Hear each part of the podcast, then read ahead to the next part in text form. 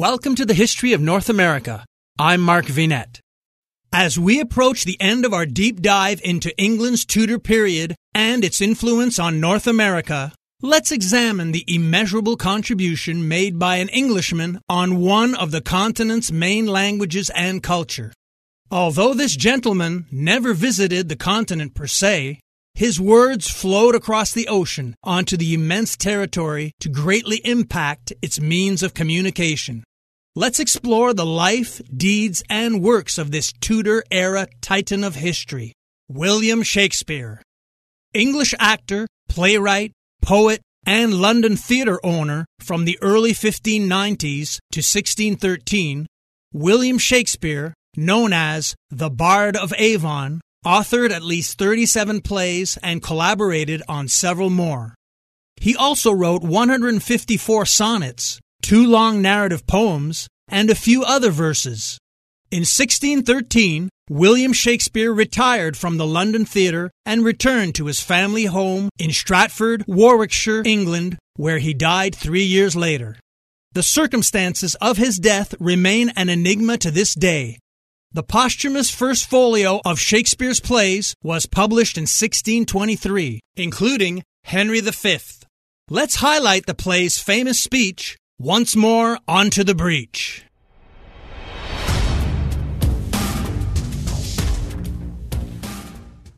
This edition of Timeline presents Henry V, Shakespeare's Once More Onto the Breach. The writing of William Shakespeare's celebrated play Henry V is situated on the timeline at the end of the 16th century in 1599. To put this in perspective, Shakespeare's plays were first performed on stage in 1592, and he retired as a playwright in 1613. The siege of the French port of Harfleur in Normandy, France, was a military action which occurred during the 100 Years' War at the beginning of the Agincourt campaign. The siege began on August 18, 1415, and ended when the town surrendered to the English on September 22nd. In Shakespeare's account, King Henry delivers a rousing speech to his soldiers at the climactic moment of the battle when the defensive walls of Harfleur were finally breached by English cannon. "Once more onto the breach, dear friends, once more, or close the wall up with our English dead. In peace there's nothing so becomes a man as modest stillness and humility. But when the blast of war blows in our ears, then imitate the action of the tiger. Stiffen the sinews, summon up the blood, disguise fair nature with hard-favored rage. Then lend the eye a terrible aspect. Let it pry through the portage of the head like the brass cannon. Let the brow o'erwhelm it as fearfully as doth a galled rock o'erhang and jutty his confounded base, swilled with the wild and wasteful ocean. Now set the teeth and stretch the nostril wide. Hold hard the breath and bend up every spirit to his full height. On, you noblest English, whose blood is fet from fathers of war-proof, fathers that like so many Alexanders have in these parts from morn till even fought and sheathed their swords for lack of argument. Dishonor not your mothers. Now attest that those whom you called fathers did beget you. Be copy now to men of grosser blood, and teach them how to war. And you, good yeomen, whose limbs were made in England, show us here the medal of your pasture. Let us swear that you are worth your breeding, which I doubt not, for there is none of you so mean and base that hath not noble lustre in your eyes. I see you stand like greyhounds in the slips, straining upon the start. The game's afoot. Follow your spirit, and upon this charge cry, God for Harry, England, and St. George!" This concludes our rendition of Henry V, Shakespeare's Once More Onto the Breach. We hope you have enjoyed this presentation, and look forward to meeting you again soon, along the timeline.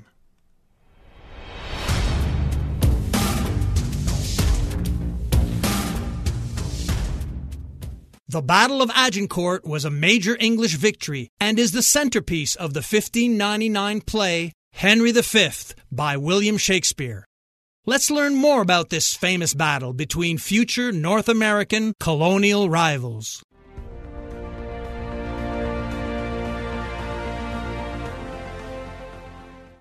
This edition of Titans of History presents the Battle of Agincourt and King Henry V.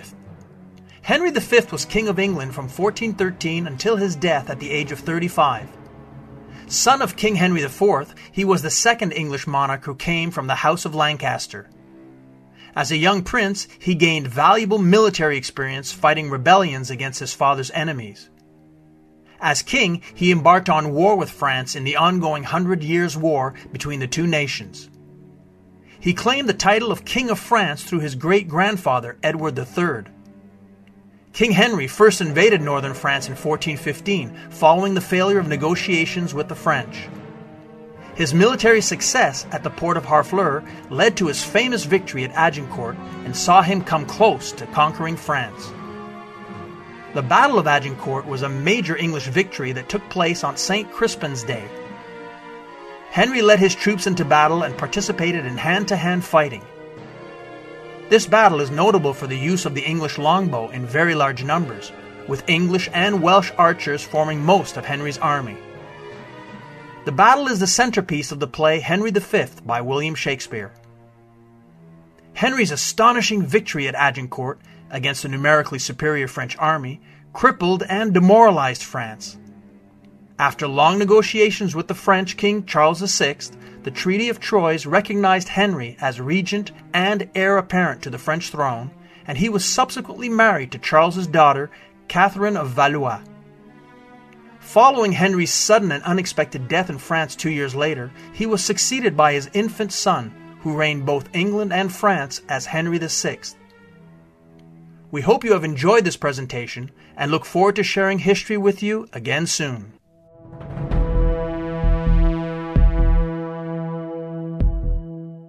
On the morning of October 25th, 1415, shortly before the Battle of Agincourt, during the 100 Years' War, English King Henry V made a brief speech to the English army under his command, emphasizing the justness of his claim to the French throne and harking back to the memory of previous defeats the English kings had inflicted on the French. Let's enjoy Shakespeare's rendition of this celebrated Band of Brothers speech.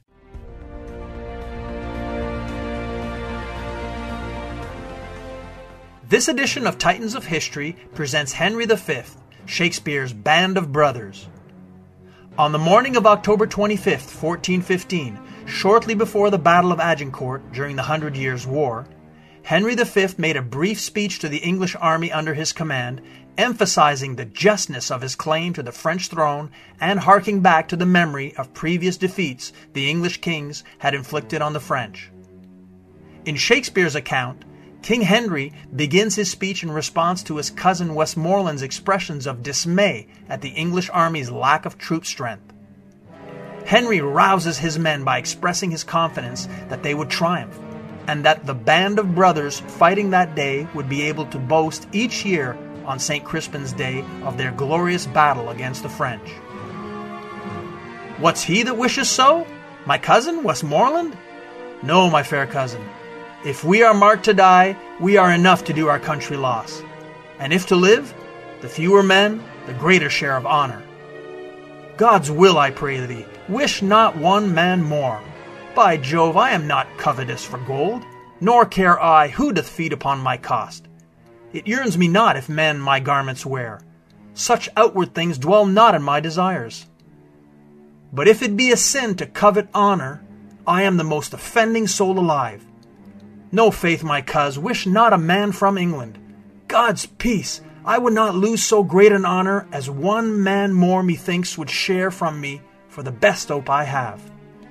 Oh, do not wish one more. Rather proclaim it, Westmoreland, through my host, that he which hath no stomach to this fight, let him depart. His passport shall be made, and crowns for convoy put into his purse. We would not die in that man's company that fears his fellowship to die with us. This day is called the Feast of Crispian. He that outlives this day and comes safe home will stand a tiptoe when this day is named, and rouse him at the name of Crispian. He that shall live this day and see old age will yearly on the vigil feast his neighbors and say, Tomorrow is Saint Crispian. Then will he strip his sleeve and show his scars and say, These wounds I had on Crispin's day. Old men forget, yet all shall be forgot, but he'll remember, with advantages, what feats he did that day. Then shall our names, familiar in his mouth as household words, Harry the King, Bedford, and Exeter, Warwick and Talbot, Salisbury and Gloucester, be in their flowing cups freshly remembered. This story shall the good man teach his son, and Crispian shall ne'er go by from this day to the ending of the world, but we in it shall be remembered. We few, we happy few, we band of brothers. For he today that sheds his blood with me shall be my brother, but he ne'er so vile this day shall gentle his condition, and gentlemen in England now abed shall think themselves accursed they were not here, and hold their manhoods cheap whilst any speaks that fought with us upon Saint Crispin's Day. We hope you have enjoyed this presentation and look forward to sharing history with you again soon.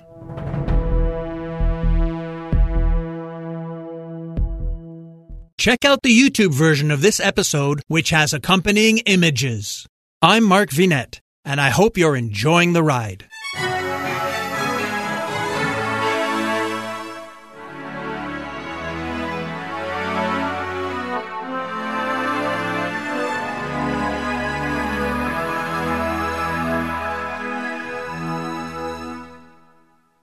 Doctors endorse it, nutritionists recommend it, and customers love it.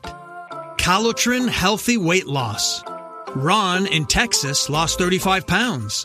Marie in Pennsylvania lost 117 pounds with Calotrin.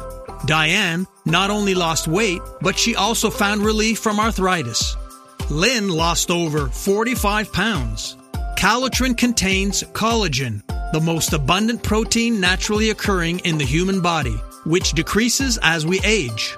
Taking Calotrin promotes better sleep, more energy, less joint pain, and best of all, weight loss. Calotrin has an amazing 86% success rate with their 90-day supply, and this week, take advantage of their President's Day sale. Buy the 90-day supply and get an extra month free, plus free shipping. Ordering is so easy. Just text the word HISTORY to the code 30605, and we'll send you a link to this special offer. Again, text HISTORY, that's HISTORY, using the code 30605.